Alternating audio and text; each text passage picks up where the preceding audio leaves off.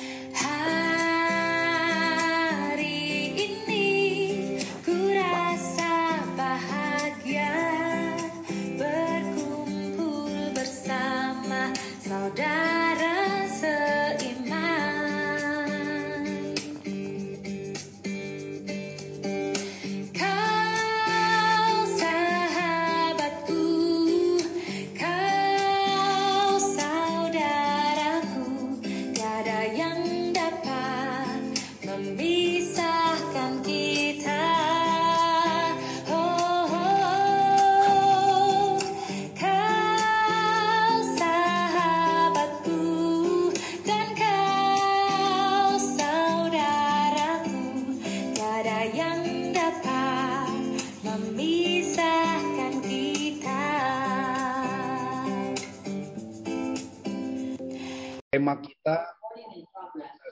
sudah bicara bagaimana eh, tentang menutup hati.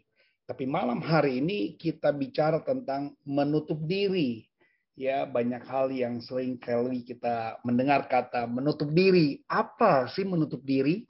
Nah, hal-hal yang tadi saya sering katakan bahwa bagaimana kita bisa menjadi dewasa rohani, bagaimana kita bisa menjadi orang yang tidak berkekuat- eh, tidak takut, dan janganlah kita menjadi bayi rohani. Dengan menjadi bayi rohani, maka kebiasaan kita adalah seringnya menutup diri. Nah, ini berlanjut, saudara. Mari kita langsung saja kita lihat bagaimana kita punya kecenderungan tentang menutup diri. Menutup diri ini berarti sengaja tidak mau menerima saran. Ya, orang yang menutup diri ini nggak suka dengan nasihat dari orang lain. Jadi kalau saudara sering kali gampang sajalah malam hari ini ada webinar, ada juminar. Dia tahu ada juminar, dia tahu ada seminar, tetapi memang dia nggak suka begitu ya. Dan hal-hal yang seperti ini ada mereka punya pendirian yang memang kadang-kadang uh, kita tidak memaksa, kita tidak bisa memaksa atau kita tidak bisa secara langsung. Maka harus ada kerinduan, saudara. Ada orang bilang begini, buat apa kalau dia menolak, buat apa akhirnya nggak jadi berkat? Nah, banyak orang sering kali berkata demikian, ini sama dengan memproteksi diri begitu. Ya, yang kedua adalah tidak mau berhubungan dengan orang lain. Kakak A itu kan suka bagi curhat ya, bagi cerita pribadi. Ada orang yang nggak suka cerita-cerita tentang dirinya kepada orang lain. Karena sangatnya tertutup dalam diri dia, dia tidak suka untuk diceritakan atau menceritakan dia biasanya mereka pasti punya beban sendiri ya saudara sama bagaimana kalau kita di dalam setiap langkah kehidupan kita ada persoalan didiamkan terus menerus biasanya akan menekan atau membawa tekanan yang besar dalam diri kita sendiri itu biasa tetapi ketika dia bisa terbuka, dia bisa bercerita, maka dia punya beban itu sepertinya berkurang. Pastinya yang kita tahu bagaimana perempuan Samaria ya, yang sedang meminta air kepada Yesus, dia juga curhat dengan Tuhan karena dia tahu ada beban-beban yang menjadi tradisinya yang begitu berat. Tapi saat dia bercerita dengan Tuhan, dia ingin air kehidupan yang dari Tuhan. Nah inilah salah satu bukti ya bagaimana kalau misalnya Sakyus selama ini dia menutup diri dia, dia rasanya hidupnya nggak nyaman, dia rasa hidupnya penuh dengan ketakutan.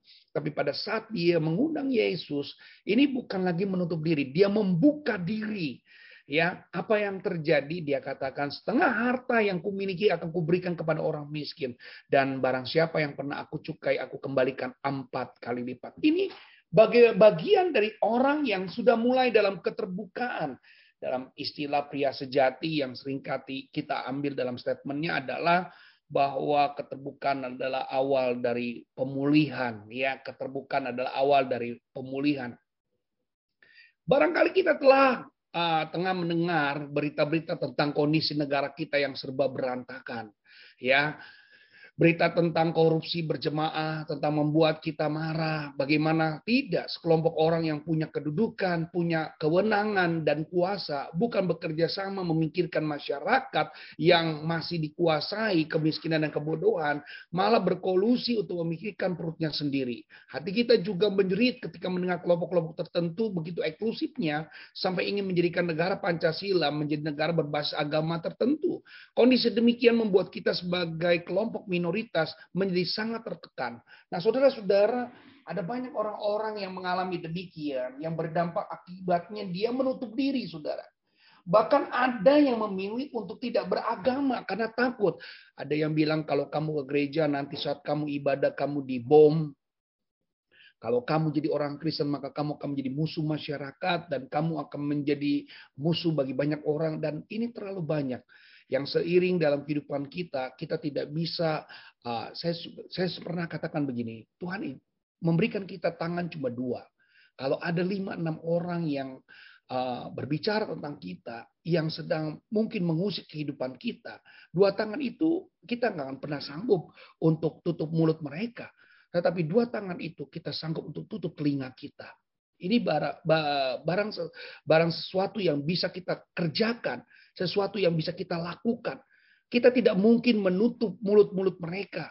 Bagaimana mungkin kita bisa tutup mulut mereka? Tangan kita dua mungkin hanya dua orang yang bisa kita tutup.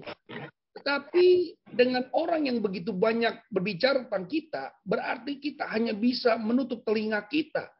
Kita gunakan telinga kita untuk kita tutup dengan dua belah tangan kita ini. Inilah caranya. Maka saya percaya saudara sebagai orang-orang yang memiliki keintiman bersama dengan Tuhan, mulailah sesuatu yang positif di dalam diri kita. Pada saat saudara sudah melakukan satu hal yang positif, maka ini akan membuat keuntungan kembali buat kita. Nah, mari kita lihat kembali. Pertanyaannya, apakah kita sudah berbuat lebih baik? Nah, ini pertanyaan. Apakah kita sudah berbuat lebih baik daripada kelompok-kelompok tadi? Jadi kalau kita berdiam diri, kita menutup diri, nggak akan pernah menyelesaikan Saudara mengalami ketakutan karena adanya orang yang menggunakan dana pemerintah, menggunakan dana dana pemerintah bukan untuk uh, menuntaskan kemiskinan, tetapi malah merampok. Dan ada beberapa kelompok-kelompok radikal yang sudah jelas Pancasila itu lebih beruntung, dia mau gantikan dengan khalifah, khalifah dan yang lain-lainnya. Ternyata memang inilah yang akan kita alami. Kalau kita berdiam, mereka pun berjalan terus. Jadi apa perjalanan hidup kita. Apa yang harus kita lakukan? Apa yang harus kita kerjakan saat sekarang ini? Gak mungkin kita berdiam. Nah, tentang eksklusivitas, bukanlah sering kali kita sebagai gereja pun terjebak untuk bersikap dan bertindak demikian. Masa bodoh, ya udah, gua gua, lu lu, pokoknya jangan pernah ganggu ya. Gua nggak ganggu lu, lu jangan ganggu gua. Cara-cara eksklusif ini ya sedemikian. Atau masa bodoh apa yang terjadi, yang penting saya menyembah Tuhan terus. Ini akan membuat sebuah uh, tatanan eksklusif baru. Kalau kita menjadi orang Kristen yang hanya memikirkan kekristenan kita diri kita sendiri, maka kita akan menjadi kelompok-kelompok sedemikian. Salah nggak? Salah. Dosa ada dosa aktif, ada dosa pasif. Dosa aktif adalah dosa yang dilakukan secara langsung. Tapi dosa pasif adalah dosa yang memang tidak kita kerjakan. Tapi karena ketidakpedulian kita, jadilah kita berdosa. Sekali lagi saya ulangi. Dosa ini ada dua, pasif dan aktif. Aktif adalah ketika kita langsung berbuat dosa dan kita yang lakukan. Tetapi dosa pasif adalah ketidakpedulian kita, apatis. Ya kita masa bodoh mau jadi apa ke negara ini, mau dibikin kayak apa, yang penting Yesus adalah Tuhan. Nggak salah sih. Kalau secara gamblang nggak salah. Berarti dia mau sungguh-sungguh. Tetapi kita salah. Bukankah Tuhan katakan pergi dan jadikan semua bangsa muridku. Baptislah mereka dalam nama Bapa Putra dan Roh Kudus. Dan ajarlah mereka. Apakah kita sudah melakukan amanat agung Tuhan? Tentu saja tidak. Kalau roh kudus turun atas kamu, kamu akan menjadi saksiku di Yerusalem, seluruh Yudea, Samaria, dan sampai ke ujung bumi. Menurut kisah para rasul pasal 1 ayat ke-8, apakah kita sudah melaksanakan? Juga tentu tidak. Kita tidak melakukan apa-apa. Kita tidak mengerjakan apa-apa. Dan apakah kita menjadi orang yang positif? Tentu saja tidak. Sekali lagi. Ya, sebagai makhluk sosial memang kita tidak dapat menghindar dari hidup berkelompok. Ya. Itu tidak salah. Tapi jika pengelompokan itu membuat orang di luar menjadi tidak nyaman, membuat kita sulit bekerja sama dengan orang-orang di luar kelompok kita, tidakkah kita perlu berpikir ulang tentang keberadaan kelompok kita? Ya, kita pokoknya nggak mau peduli, lu juga jangan peduli.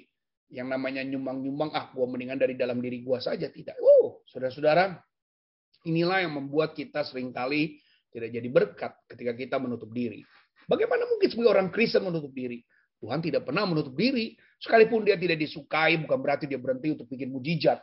Tuhan tidak disukai oleh banyak suku. Tuhan tidak disukai oleh banyak para pejabat-pejabat pemerintahan pada saat itu. Bahkan imam-imam, kepala-kepala. Mereka tidak suka dengan Yesus.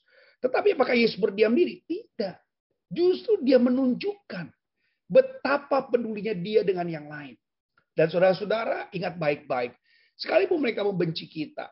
Ya ada sebuah kadang-kadang ada sebuah diskusi begini satu anak muda dia pengen bikin sebuah event ya menjelang pasca dia mau buat event dia diskusi dengan teman-temannya dibikin rapat nih dia katakan bagaimana kita kalau hari ini kita bikin event kita bagi-bagi sembako kepada orang-orang lain ya terus temannya bilang begini oke okay, kita bagi sembako buat jemaat kita saja ya jangan kepada yang lain Terus yang satu bilang, enggak dong, kita juga justru menjadi berkat bagi bangsa lain.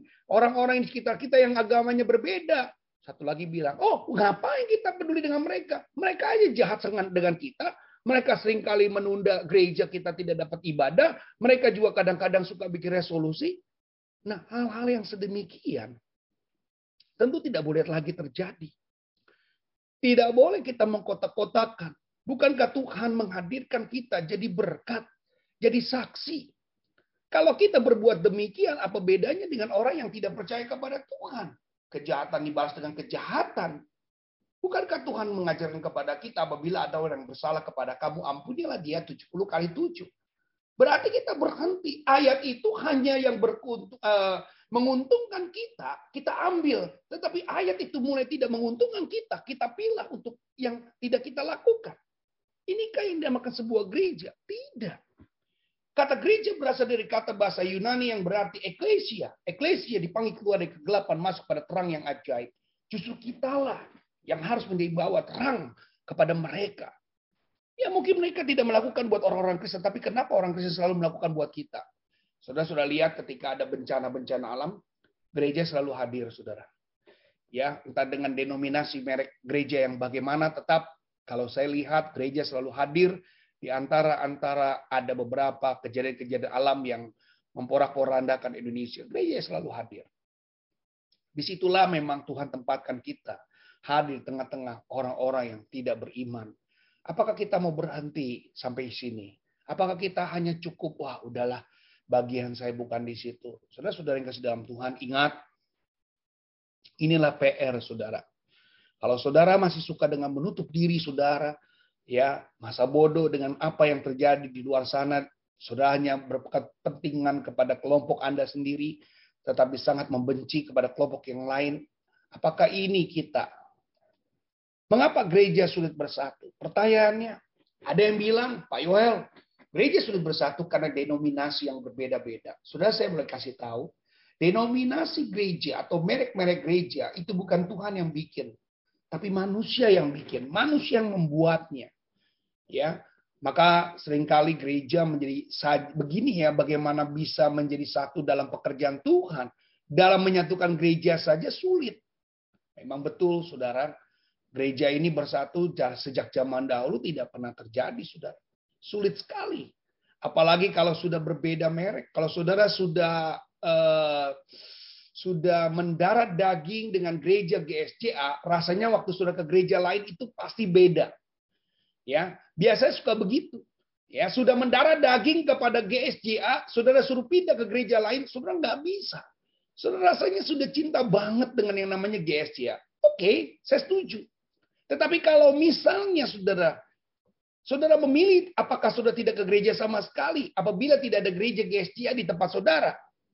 Satu ketika saudara mungkin pergi meninggalkan kota Jakarta ini. Dan saudara sudah bilang, saya tidak akan pernah pergi ke gereja lain kalau tidak ada GSJA.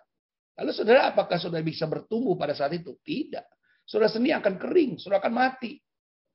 Ingat, gereja itu yang buat merek-mereknya adalah manusia. Sinode-sinode ataupun aras-aras yang ada itu yang buat adalah manusia. Jadi kadang-kadang gereja nggak bisa bersatu adalah visi misi yang sudah berbeda, merek gereja yang sudah berbeda, sinode yang sudah berbeda, tata gereja yang sudah berbeda, berbeda. Dan itu semua yang buat adalah manusia sekali lagi.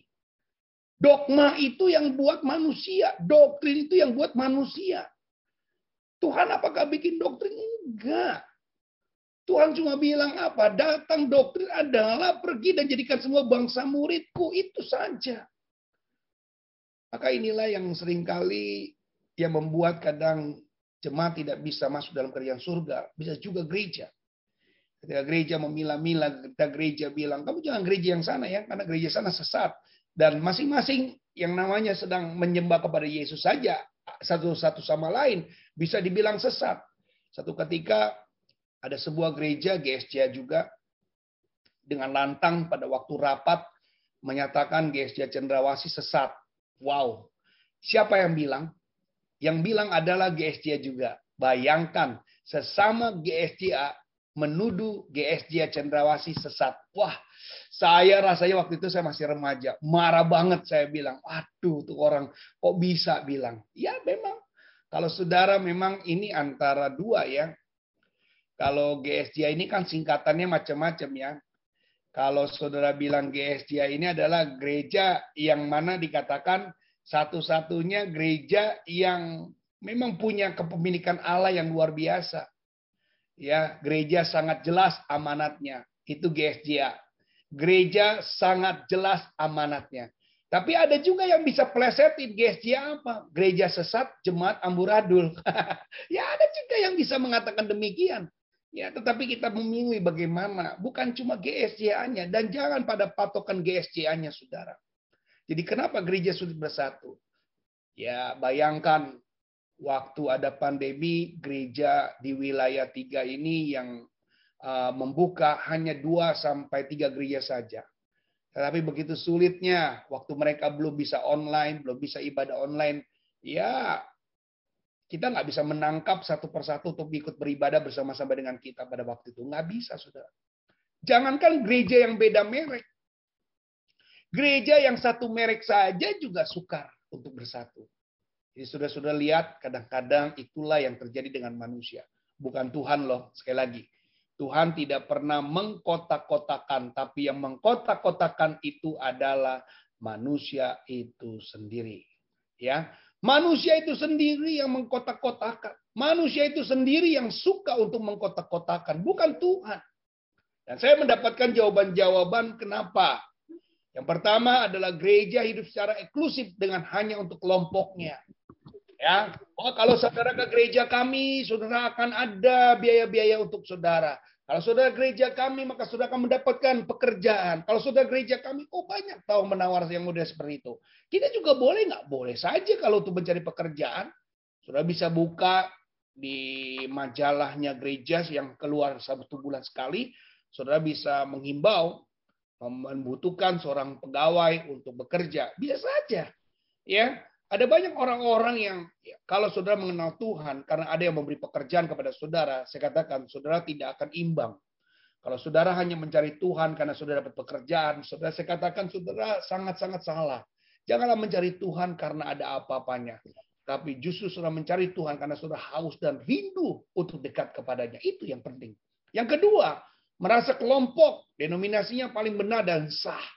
Ada banyak orang nggak mau pergi ke gereja karena denominasinya berbeda. Ya, wah itu mah Protestan, itu mah Katolik, itu kan Pentakosta, itu kan karismatik, itu kan Advent. Saudara, bagaimana mungkin tadi saya katakan ketika saudara mungkin tidak ada gereja yang sama dengan saudara, apakah saudara memilih tidak bergereja juga? Dengar baik, ingat untuk mencari bukan karena agamanya, tetapi karena kehidupan kita yang benar. Itu yang paling penting, saudara. Bukan karena gerejanya. Di gereja pun sering kali kita yang ketiga merasa begitu nyaman bersosialisasi dengan sesama anggota. Sampai-sampai lupa memperhatikan kebutuhan dan perasaan orang lain di luar sana. Jika anggota jemaat bersikap demikian, gereja tidak akan mampu menjadi teladan bagi negeri ini. Yes, betul. Akan menjadi, mami minum tolak cair aja. Akan menjadi kelompok eksklusif dan hanya mementingkan dirinya sendiri tanpa memperhatikan orang lain. Dan ini sering kali terjadi. Saudara-saudara, kita tidak mungkiri untuk hal-hal yang sedemikian tetapi inilah yang terjadi. Saya mau untuk saudara bisa memahaminya. Ya, Bahkan yang keempat dikatakan bahkan khotbah-khotbah tentang kasih pun hanya akan menjadi cibiran orang di luar sana yang antikristus. Oleh karena itu mari kita bersama-sama belajar saling mengasihi dengan cara membuka diri terhadap sesama di sekitar kita. Inilah yang sering kali kita nggak bisa bukan hanya menutup diri kepada orang di luar sana, bahkan juga kita menutup diri kepada diri kita sendiri. Ya, Inilah yang saudara-saudara harus alami. Jangan sampai gereja tidak bisa memberi jawaban kepada kehidupan kita. Gereja harus memberi jawaban kepada kehidupan kita. Jadi apabila kami bukan Tuhan ya saudara ya, kami bukan Tuhan yang tahu segala sesuatu yang sudah sedang butuhkan. Tetapi alangkah baiknya Bapak Ibu ketika ada persoalan dan masalah, bolehlah kami diberitahu, bolehlah kami diajak untuk berdiskusi supaya Kata firman Tuhan sendiri katakan, dua tiga orang yang mengetahui, maka jalan akan lebih mudah dilalui. Sekali lagi, apabila saudara bercerita dengan dua tiga orang, maka akan mudah dilewati dan akan mudah kita lalui. Itu akan menjadi bukan gosip ya. Kalau saudara berdua saja itu jadi gosip. Tapi kalau dua tiga orang yang memberikan saran kepada kita, inilah yang memudahkan kita. Dan saya percaya sudah akan uh, diberkati waktu saudara sudah mulai bekerja, waktu saudara mulai berjalan untuk melangkah lebih baik lagi. Nah, kenapa seringnya orang menutup diri? Ini pertanyaannya, kenapa? Susah beradaptasi dengan anak lingkungan baru. Oke. Yang kedua, kesusahan mencari teman baru untuk membantu keseharian. Yang ketiga, segala urusan harus di kamu hadapi akan susah diselesaikan. Yang keempat, kamu akan lupa cara bersosialisasi dalam kehidupan kita yang nyata. Yang kelima, hidupmu akan menjadi hamba hampa sebab tidak ada yang menghibur. Saudara-saudara, kebiasaan yang seperti ini tidak akan pernah mungkin menjadi jawaban buat kita. Maka kita tidak akan pernah. Sekali kita dinyatakan makhluk sosial, berarti kita membutuhkan lingkungan. Sekali lagi, ketika kita disebut makhluk sosial, artinya kita membutuhkan sebuah lingkungan. Lingkungan untuk apa? Ya lingkungan untuk kita uh, beradaptasi, bekerja, ngobrol, ya diskusi. Jadi semuanya itu bisa kita lakukan. Maka kalau saudara menyatakan adalah makhluk sosial, ya makhluk sosial kan adalah manusia yang tidak bisa hidup dengan sendiri saja. Ya, kita coba bayangkan kalau kita hidup dengan sendiri saja, saudara akan kecapean sendiri. Ya, semua tidak ada yang bisa membantu, semua tidak peduli dengan kita kalau kita tidak menjadi makhluk sosial. Tapi karena Tuhan menempatkan kita menjadi makhluk sosial, itulah yang membuat kita menjadi untung, saudara. Ya, jangan sampai keuntungan ini menjadi cerai berai karena kita sendiri yang uh, tidak peduli, ya kita sendiri yang tertutup. Nah, ini Yohanes 20 uh, Yohanes pasal 20 ayat 24 sampai 29. Pak Charles bisa bantu saya membacanya langsung di slide sini. Yohanes 20 ayat 24 sampai 29. Yohanes pasal 20 ayat 24 sampai yang ke-29. Tetapi Thomas, seorang dari kedua belas murid itu, yang disebut Didimus, tidak ada bersama-sama mereka. Ketika Yesus datang ke situ, maka kata murid-murid yang lain kepadanya, kami telah melihat Tuhan. Tetapi Thomas berkata kepada mereka, sebelum aku melihat bekas paku pada tangannya, dan sebelum aku mencucukkan jariku ke dalam bekas paku itu, dan mencucukkan tanganku ke dalam lambungnya, Sekali-kali aku tidak akan percaya. Delapan hari kemudian murid-murid Yesus berada kembali dalam rumah itu. Dan Thomas bersama-sama dengan mereka. Sementara pintu-pintu terkunci, Yesus datang dan ia berdiri di tengah-tengah mereka dan berkata, Damai sejahtera bagi kamu. Kemudian ia berkata kepada Thomas, Taruhlah jarimu di sini dan lihatlah tanganku ulurkanlah tanganmu dan cucukkan ke dalam lambungku. Dan jangan engkau tidak percaya lagi, melainkan percayalah. Thomas ber, menjawab dia, ya Tuhanku dan Allahku. Kata Yesus kepadanya, karena engkau telah melihat aku, maka engkau percaya. Berbahagialah mereka yang tidak melihat, namun percaya. Berbahagialah mereka yang tidak melihat, namun percaya. Saudara-saudara mungkin bertanya-tanya ya Pak Yoel, kenapa kok Thomas jadi nggak percaya sih? Apa yang menjadi kurang buat Thomas ini? Ternyata memang saudara Thomas ini adalah pribadi yang suka menutup diri, saudara. Orang yang kadang-kadang dia ada bersama-sama tapi dia sangat tertutup. Saking tertutupnya dia lupa bahwa Tuhan itu akan bangkit. Dan murid yang lainnya percaya. Murid yang lain tahu. Ya, bahkan mungkin Yudas sedikit memberi informasi kepada para imam-imam pada saat itu agar Yesus dijagai karena dia pernah berkata dalam tiga hari aku akan bangkit. Ternyata memang kuasa Tuhan tidak bisa. Walaupun Yudas sempat memberitahukan kepada para imam-imam bahwa Yesus akan bangkit. Sehingga kubur Tuhan dijaga dengan beberapa pasukan. Dan ini tidak didengar oleh Thomas. Saking ketutupannya Thomas atau tertutup dirinya Thomas ini sampai kisah-kisah yang menarik dari Tuhan, dia tidak sempat mendengarnya, Saudara. Ya. Jadi saya percaya Saudara, kalau Saudara saat ini jangan sampai menjadi orang Kristen, orang yang percaya jemaat Gestia Cendrawasi yang tahu firman Allah tetapi kosong tentang apa yang isi dari firman Allah. Jadi saudara ke gereja ke gereja tapi nggak ngerti apa itu isi dalam firman. Saya mau saudara ya ada jemaat-jemaat yang sedikit uh, aktif ya. Kalau ada firman yang nggak ngerti, saya sangat terbuka ya hamba-hamba Tuhan yang ada di grup jemaat itu sangat terbuka apabila ada jemaat yang mau bertanya.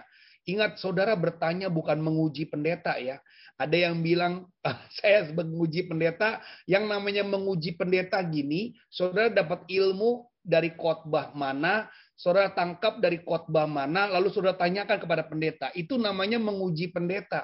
Tetapi kalau saudara ingin tahu apa yang sudah nggak ngerti, bukan karena orang lain, tapi karena kebutuhan diri kita sendiri, itulah yang namanya bertanya, saudara. Ya, bukannya menguji. Kalau menguji, saudara dengar khotbah, lalu saudara tanya, pendeta gue tahu nggak ya jawabannya ya? Itu menguji, saudara. Tapi kalau saudara ingin mengetahui uh, pengetahuan buat diri saudara sendiri, ini namanya bertanya.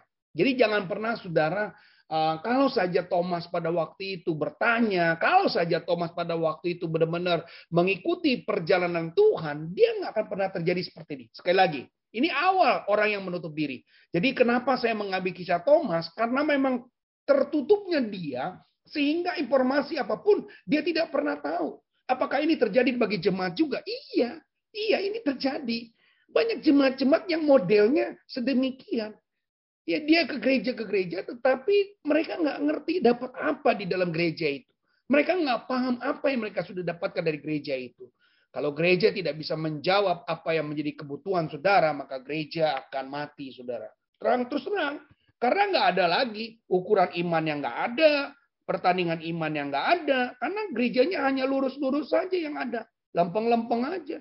Kalau saudara punya gereja yang lempeng-lempeng saja, nggak pernah ada apa-apa, mujizat nggak ada, masalah nggak ada, semua nggak ada, gereja itu akan mati suri, pelan-pelan akan mati. Iya, jelas setelah mati mereka nggak bisa berbuat apa-apa. Kita lihat 2 Timotius 3 16. Segala tulisan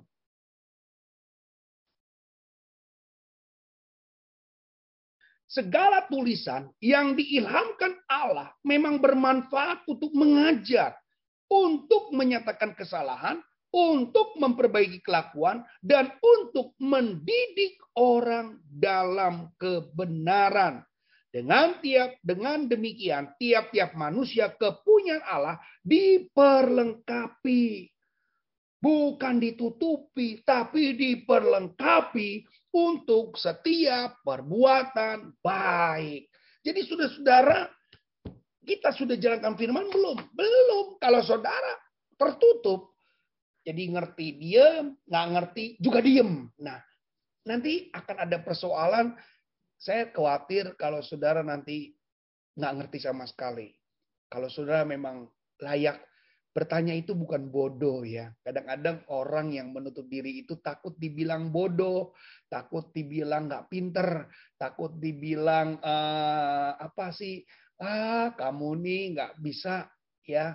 Jadi kamu mah ilmunya lebih di bawah saya. Saudara ingat pepatah lagi saya boleh kata begini malu bertanya sesat di jalan. Jangan kita malu untuk bertanya. Saudara bertanya bukan karena saudara sedang bodoh. Tidak. Saudara bertanya karena saudara mau lebih tahu lagi. Amin. Saudara bertanya karena saudara mau lebih lagi.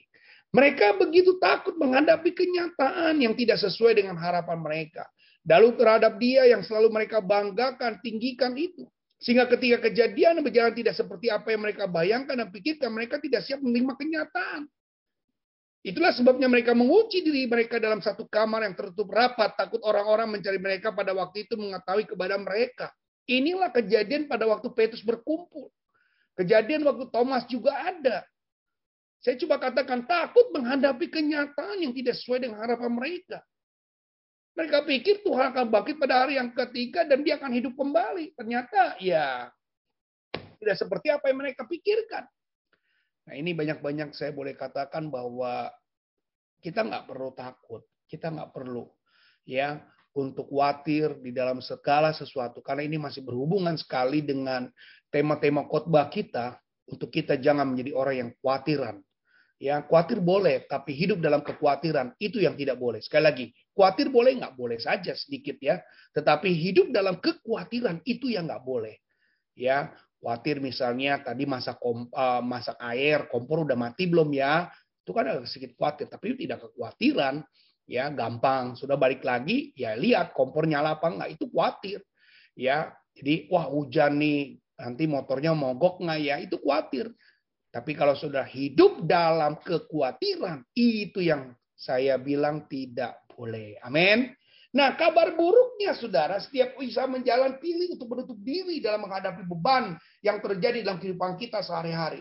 Seseorang bisa memilih untuk terus ber, ber, ber uh, berkabung ya. Berkabung ini saya salah ketik. Dan membuat dirinya terlena dalam kesedihan kekecewaan kemarahan. Akan ada sesuatu yang menurutnya sama sekali tidak mengenakan bila ini terjadi derita tanpa akhir akan tetapi bersyukurlah kita semua memiliki pilihan yang lain kalau kita hanya berkabung, kita hanya membuat kita terlena, hidup dalam kesedihan, ada banyak. Saya paling nggak suka kalau orang ada yang meninggal sampai dia nggak mau sampai lagi kerja, ada yang meninggal keluarganya yang merasa terhilang, dia nggak mau makan. Aduh, rugi diri. Yang mati sudah selesai, tinggal yang hidup malah nggak selesai. Kecewa sama Tuhan cuma gara-gara mamanya diambil. Apa Tuhan ada janji bahwa manusia akan hidup selama-lamanya? Tolong cari ayat Alkitabnya. Apa Tuhan pernah bilang kalau kamu punya mama, mama kamu akan hidup seumur hidupku? Tidak. Saya pada waktu itu sedih. Ketika papi mami saya tidak ada, saya sedih sekali. Ya, saya menangis. Tapi saya tidak pernah kecewa dengan Tuhan. Karena saya tahu saya pun akan mengalami hal yang sama. Jadi kalau ada orang Kristen yang masih kecewa gara-gara mamanya meninggal, sampai dia tidak mau lagi ke gereja, papanya meninggal sampai dia tidak mau lagi ke gereja, saya katakan inilah kekanak-kanakan. Ini yang namanya bayi. Gak bisa bertumbuh. Apa ada ayat al-firman Tuhan katakan kalau percaya sama Yesus engkau tidak pernah mengalami kematian. Engkau tidak akan pernah mengalami sakit penyakit. Enggak. Tetap ada. Saudara jangan berpikir bahwa percaya sama Tuhan semuanya bisa jalan tol. Tidak. Ya, lagi-lagi kita akan tahu apa yang menjadikan kita sebagai orang Kristen. Ketika kita jadi orang Kristen, ketika kita sakit, kita bisa berdoa kepada Tuhan. Ada kekuatan baru, ada kekuatan roh yang mengikuti kita. Sehingga apa? Sehingga kita bisa tetap terselamatkan. Kita tetap masih mengingat dia sebagai Tuhan dan Juru Selamat. Ini yang penting. Jadi kalau ada yang sedih, marah, kecewa, sampai berkepanjangan, ada nggak? Ada. Ada orang yang tidak lagi ke gereja kecewa karena usahanya lah kebakaran, ya usaha dagangnya lah bangkrut, ya kok Tuhan yang disalahkan, ya anak-anaknya lah nggak benar, dia jadi kecewa sama Tuhan. Istrinya lagi pergi meninggalkan dia, kecewa lagi sama Tuhan. Suaminya lagi dibawa makuntil anak, juga kecewa. Ketika ada bagian kita yang terusik, kita langsung larinya apa? Ngancem sama Tuhan. Kecewa sama Tuhan. Saudara-saudara kita jangan pernah terus menutup diri. Orang-orang yang seperti ini terjadi kan dia terlalu menutup diri dia. Dia merasakan bahwa kalau sudah percaya sama Tuhan aman dari segala-galanya. Cari ayatnya. Nggak ada ya saudara ya. Dan kabar baiknya, meskipun sama seperti para murid atau si suami yang terluka bakar, kita pun bisa terjatuh dalam pilihan jalan untuk menutup diri. Allah sama seperti sang istri tadi yang selalu memikirkan cara untuk bisa menemui kita dan membangkitkan semangat hidup kita kembali, saudara. Jadi segala sesuatunya, ini ada kisah suami yang terluka bakar, memang saya tidak masukkan ceritanya. Ini kisah pada waktu dia sedang bekerja, ya dia sedang mencari nafkah. Lantas apa yang terjadi? Dia mengalami kecelakaan, saudara. Ya, ada orang tadi saya sudah ceritakan juga. Apakah kalau sudah kecelakaan itu adalah pilihannya Tuhan? Bukan. Bisa saja karena kita nggak hati-hati. Ya, jangan dikit-dikit Tuhan yang disalahkan. Jangan dikit-dikit Tuhan yang dikorbankan. Kita nggak pernah tahu, saudara. Allah kita adalah Allah yang melihat apa yang kita lakukan, tapi Dia bukan penyerta. Yang menyertai kita adalah diri kita sendiri. Maka saya katakan, waktu saya mau berbohong, apa Allah bisa bikin saya nggak berbohong? Nggak bisa.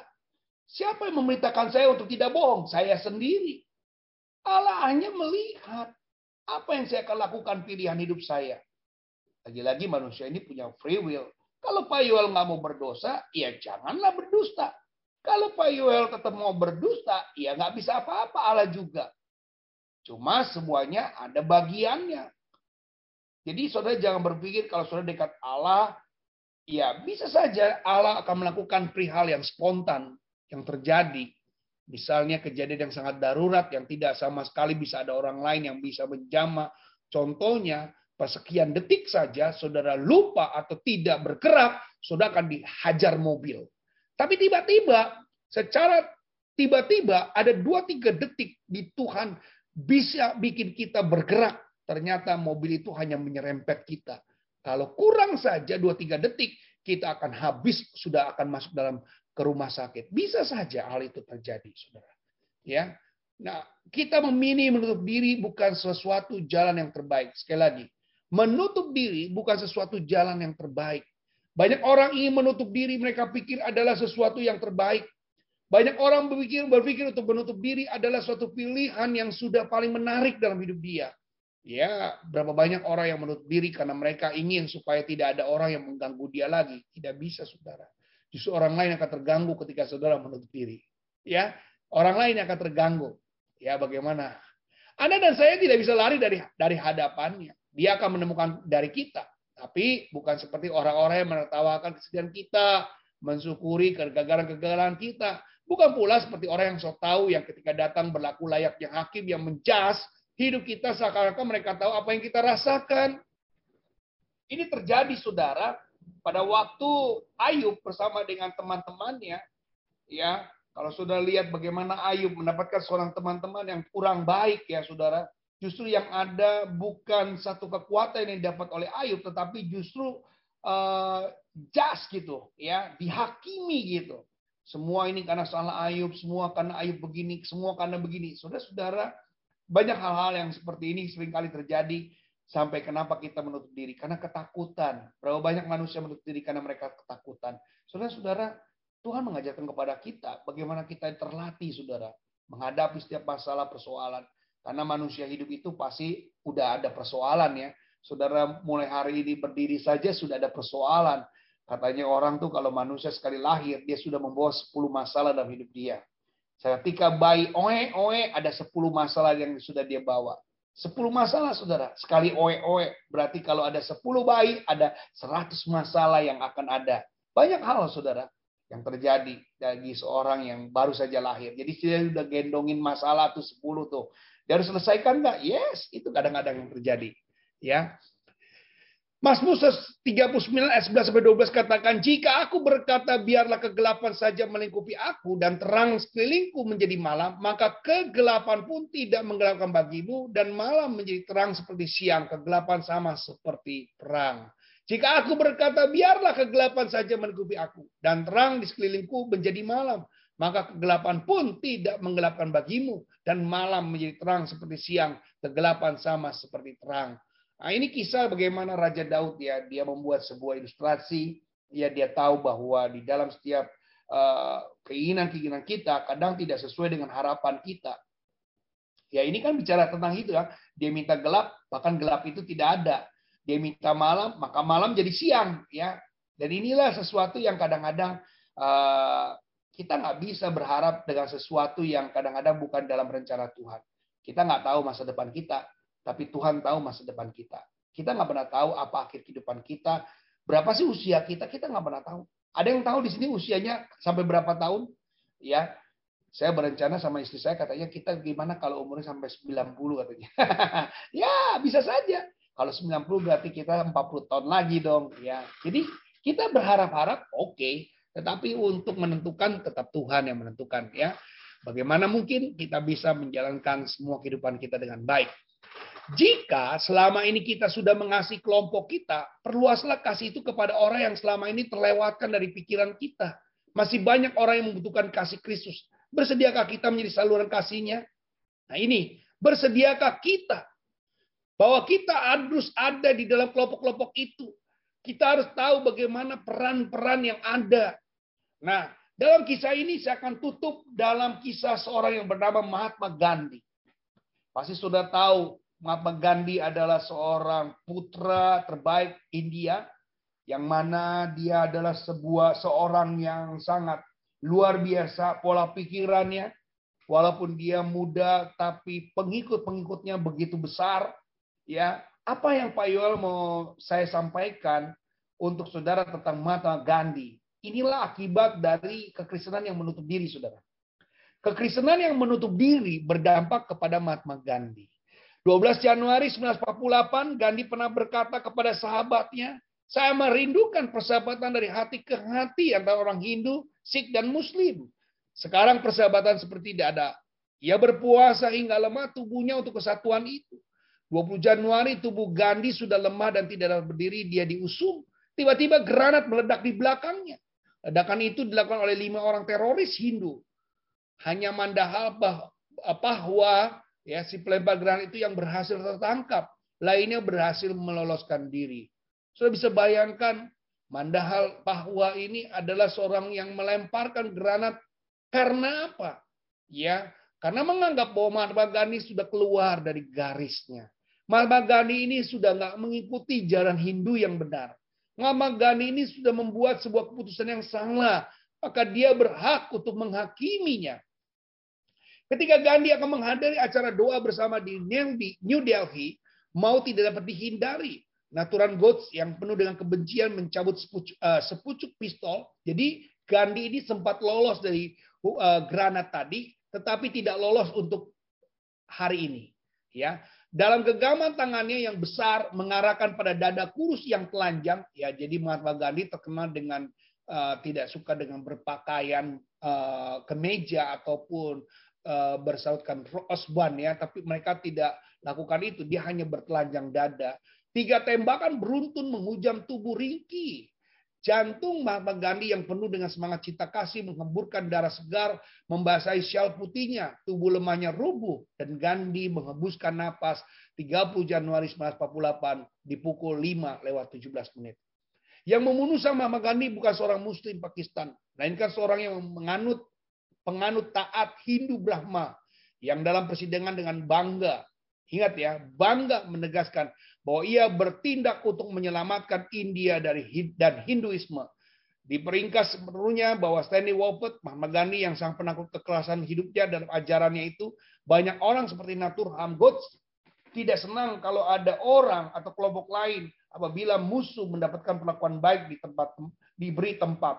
Bagi orang yang tersakiti, sindrom ghost akan sulit membayangkan apabila menerima kelompok-kelompok lain yang berbeda itu eksis.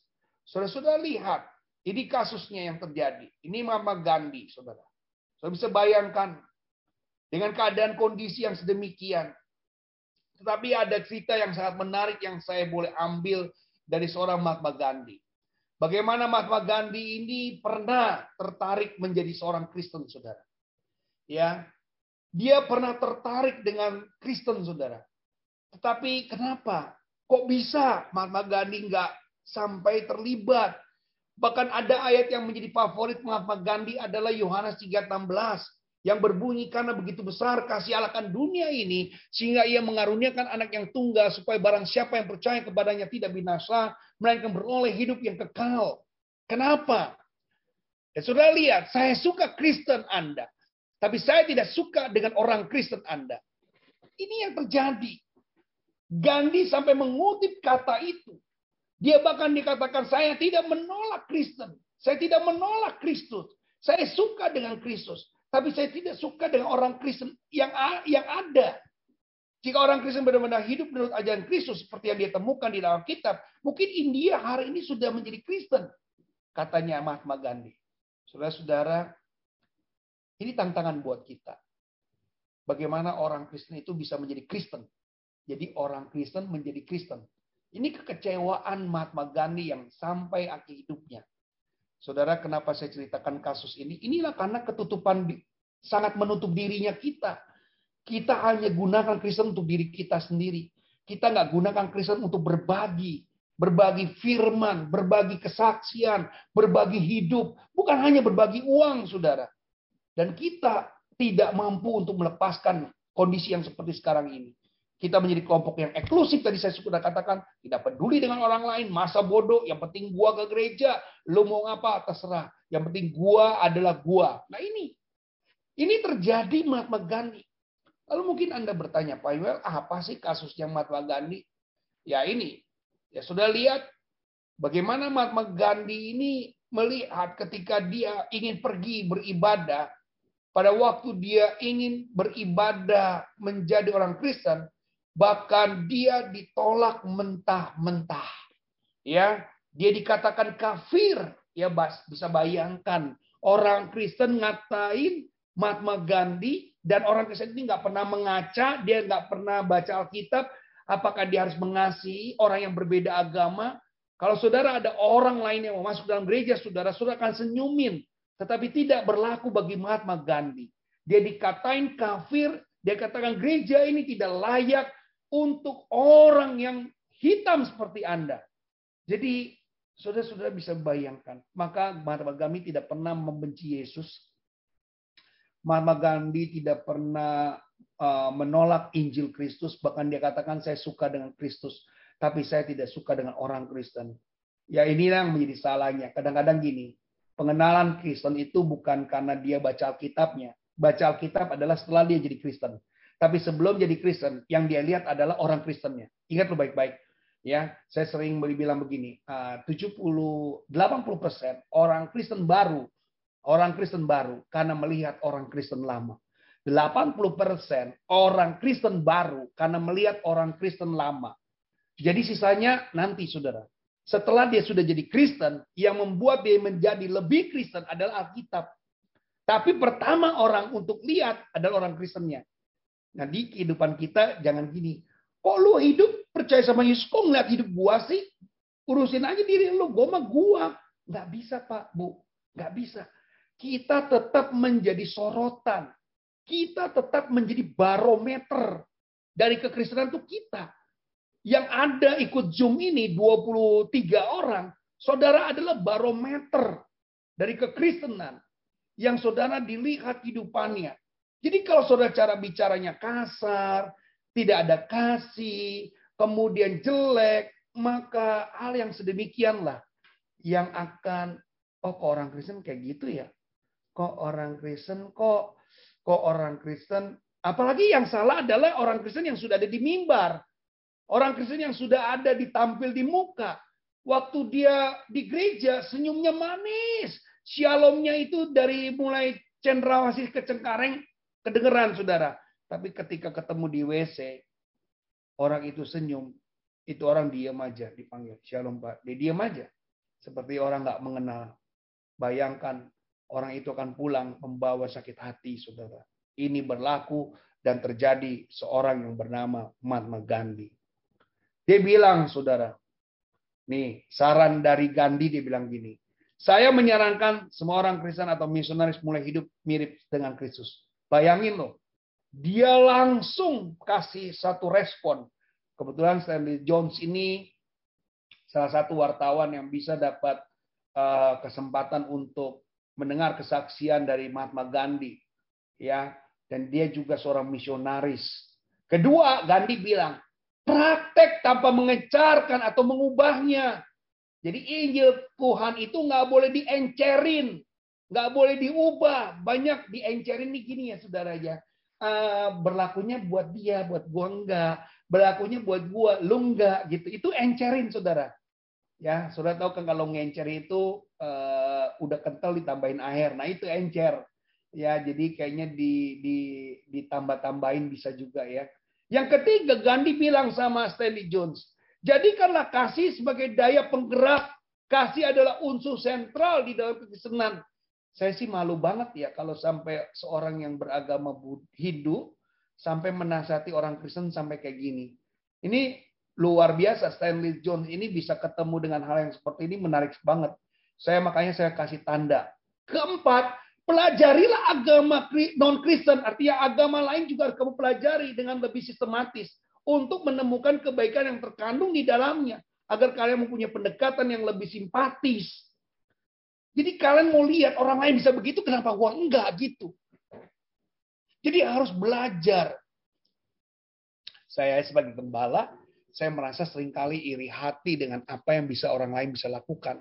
Tapi saya percaya, ya satu saat kita akan menjadi terang yang lebih terang lagi. Itu yang saya harapkan. Maka dengan bukan saya sendiri, saya harus didukung. Jemaat Tuhan yang ada harus mendukung. Maka saya katakan, bagaimana bisa mendukung? hanya mendengarkan Zoom saja tidak terlalu banyak yang mendengarkan. Maka saya pikir ini harus penting untuk saudara belajari. Ternyata belajar kekristenan itu nggak gampang. Nggak gampang. Bukan cuma duduk diam datang hari Minggu. Enggak.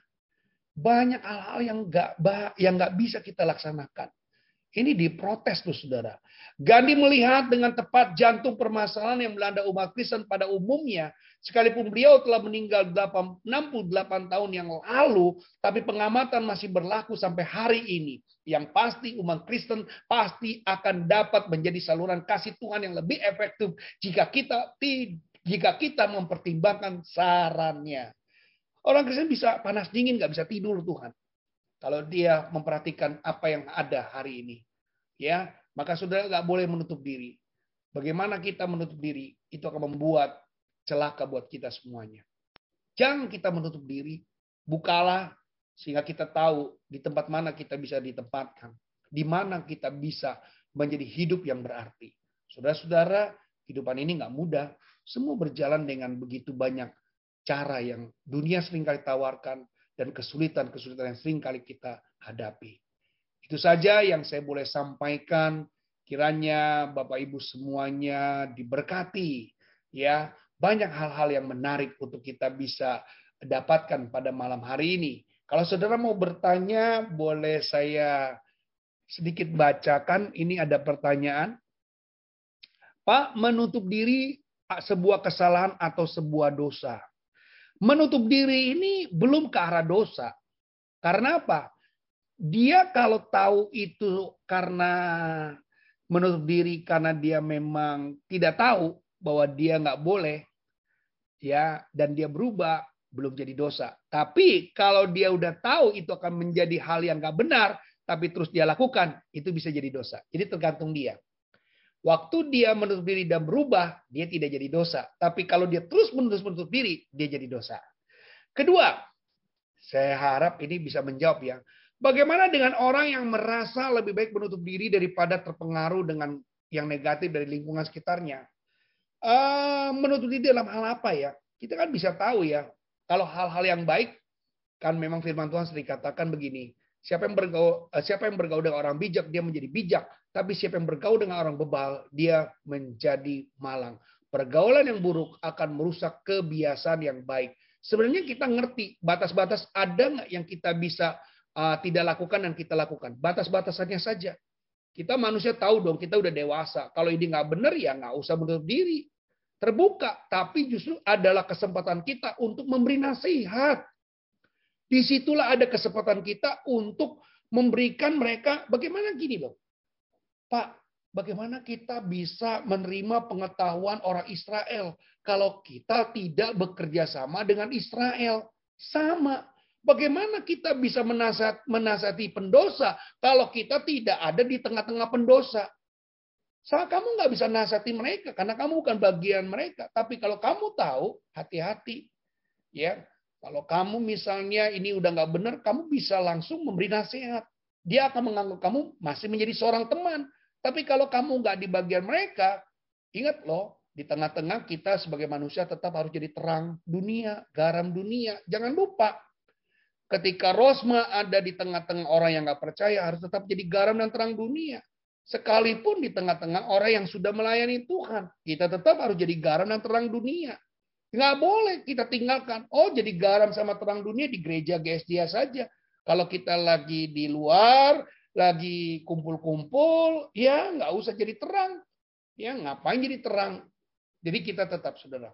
Ya, bagaimana dengan orang yang merasa itu harus lebih tutup diri? Jangan, jangan menutup diri. Kesempatan itu untuk kita bersaksi. Bukankah lebih baik menutup diri daripada terlibat dalam sebuah masalah? Nah, saya katakan sekali lagi, terlibat masalah kalau saudara ikut-ikutan. Saudara pilih mana? Mau ikut-ikutan atau saudara mempunyai keputusan pribadi saudara sendiri? Kita udah dewasa, tahu mana tangan kanan, tahu mana tangan kiri. Kita tahu mana yang negatif, mana yang positif. Saudara kan bukan kuda yang dicocok hidungnya atau sapi yang dicocok hidungnya yang lari ke mana diikutin. Enggak. Kita tahu jika seorang tahu bagaimana harus berbuat baik tapi dia tidak melakukannya, dia berdosa. Jadi kita tahu apa yang bisa. Maka firman Tuhan kalau saudara baca dalam 1 Korintus 10 13, pencobaan yang kau alami adalah pencobaan biasa. Kenapa? Kita tahu masalahnya apa. Pencobaan biasa. Akan menjadi pencobaan berat kalau saudara memang udah tahu itu nggak benar, saudara lakukan. Udah tahu bohong itu nggak benar, saudara masih berbohong. Udah tahu mencuri itu nggak benar, saudara masih mencuri. Nah itu Ya, jadi saudara uh, nggak akan pernah jatuh dalam dosa. Saudara bergaul dengan dia nggak akan pernah. Apakah saudara nggak ada teman yang perokok? Saya tanya. Pak Suwardi nggak ada teman yang perokok. Apakah Pak Suwardi dekat dengan dia harus merokok? Pak Johan dulu mungkin perokok. Pak Johan apakah sekarang mau merokok? Enggak kan? Jadi nggak mungkin. Apakah kita nggak ada teman-teman yang suka eh, ngebohong? Ada. Apakah kita juga harus ikutan mereka jadi pembohong? Apakah kita nggak punya teman-teman yang pemabuk? Ada. Apakah kita juga harus jadi pemabuk? Enggak. Jadi saudara-saudara, kita nggak bisa. Saudara punya pilihan.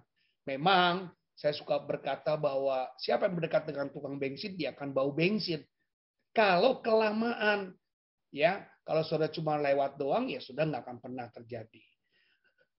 Ah, artinya tergantung situasi kita bisa menutup diri gini loh, menutup diri untuk hal yang seperti apa begitu. Kita bisa artinya menutup diri. Kalau kita memang jadi saksi, kita nggak bisa menutup diri. Menutup diri gini.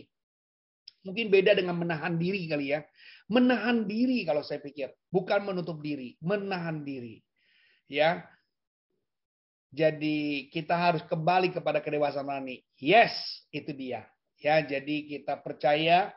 Thank you. Pertanyaannya ada empat. Saya borong langsung itu ya. Jadi saudara-saudara ingat jangan pernah menutup diri kita yang jadi lebih baik kita menahan diri kita supaya tetap terang, tetap jadi terang. Jangan sampai terang itu berubah menjadi gelap. Karena saudara tahu pilihan itu lagi-lagi di tangan kita. Tapi saya katakan kita bisa nggak waktu Tuhan bikin mungkin melarang kita. Kalau kita udah keinginannya besar, nggak bisa. Tuhan aja nggak bisa melarang kita loh. Ya, Tuhan bisa bikin nggak orang yang malas jadi rajin ke gereja? Nggak bisa, saudara. Karena kerajinan itu milik manusia. Manusia sendiri yang mau apa enggak. Jadi jangan bilang, gue belum ada gerakan Tuhan. Ya nggak gerakin lah. Kalau kamu nggak mau, kapan digerak-gerakin? Jadi saudara nggak bisa. Yang mengajak kita mau berubah juga bukan karena Tuhan, tapi keputusan diri kita. Oh iya ya, saya udah jadi orang Kristen, saya harus berubah. Oh dulu saya suka bohong. Oh dulu saya suka nipu. Oh dulu saya suka nggak benar ngomongannya. Setelah jadi orang Kristen, jadilah benar. Itulah yang saudara harus lakukan. Bukan waktunya lagi untuk menutup diri. Ya, kemarin kita sudah bahas tentang menutup hati supaya makin lengkap kita dilengkapi di dalam webinar kita malam hari ini. Rasa saya cukup ya. Saya pikir saudara sudah mendengar dengan baik. Biarlah ini jadi pengetahuan kita luar